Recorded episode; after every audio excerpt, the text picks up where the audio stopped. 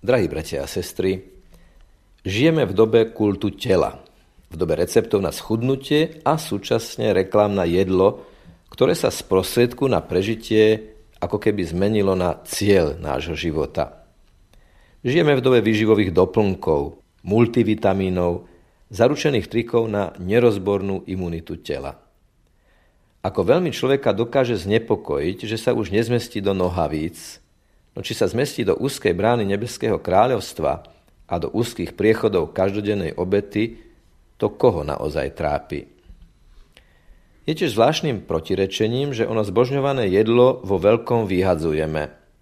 Len v Európskej únii sa ročne vyhodí neuveriteľných 88 miliónov tón jedla, čo je v prepočte 173 kg premrhaného pokrmu v prepočte na jednu osobu ročne.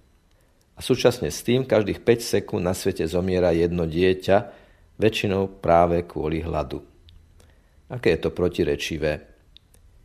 Jedni jedlo vyhadzujú, iní ho nemajú ani na základné prežitie. Niečo tu nehrá, niečo tu nie je v poriadku. Riešením sú aj Ježišové slová, a predovšetkým Ježišové slova, vyslovené uprostred jabloho pokúšania na púšti, keď Ježiš hovorí, nielen z chleba žije človek. Tým odpovedá hneď na niekoľko moderných postojov. Odpovedá tým, ktorí si myslia, že jestvuje iba materiálny svet a preto mu pripisujú absolútnu hodnotu. Odpovedá aj tým, ktorí sa domnievajú, že je možné žiť bez presahu do nadprirodzeného sveta, že je možno jesť spravodlivo rozdelený chlieb bez vyššieho Božieho princípu, bez slúžiacej lásky, ktorá sa delí. Že je možné žiť na zemi bez neba, budovať spoločnosť bez jednotiacej sily Kristovho Evanielia. Preto vo veľkom prípravnom pôste nechceme držať diétu, akýsi zbožne zdôvodnený detox – Slovo pôst prevzali naši predkovia zrejme už od bavorských misionárov ešte pred Cyrilom a Metodom v prvom tisícročí, keď nemecké fasta alebo fasten znamená pôst. Pamätáte sa, ako v slávnom filme Misia v určitom momente misionár odťal ťaživý batok svojho spoločníka a on konečne mohol slobodne vystupovať? Spomínate si na filmy ktorých ľudia letiaci vo vzdušnom balóne museli z neho vyhodiť všetko, aby sa zachránili? Postom sa aj my chceme odpútať, stať slobodnými pre lásku, pomocou ktorej človek vystupuje zo seba k druhému človeku. Lebo postom dobrovoľne zdieľame osud tých, ktorí sú hladní z donútenia, donútení životnými okolnostiami. Hlad na svete nie je preto, že nedokážeme nasýtiť chudobných, povedala raz sveta matka Teresa z Kalkaty, ale pretože nedokážeme nasýtiť bohatých.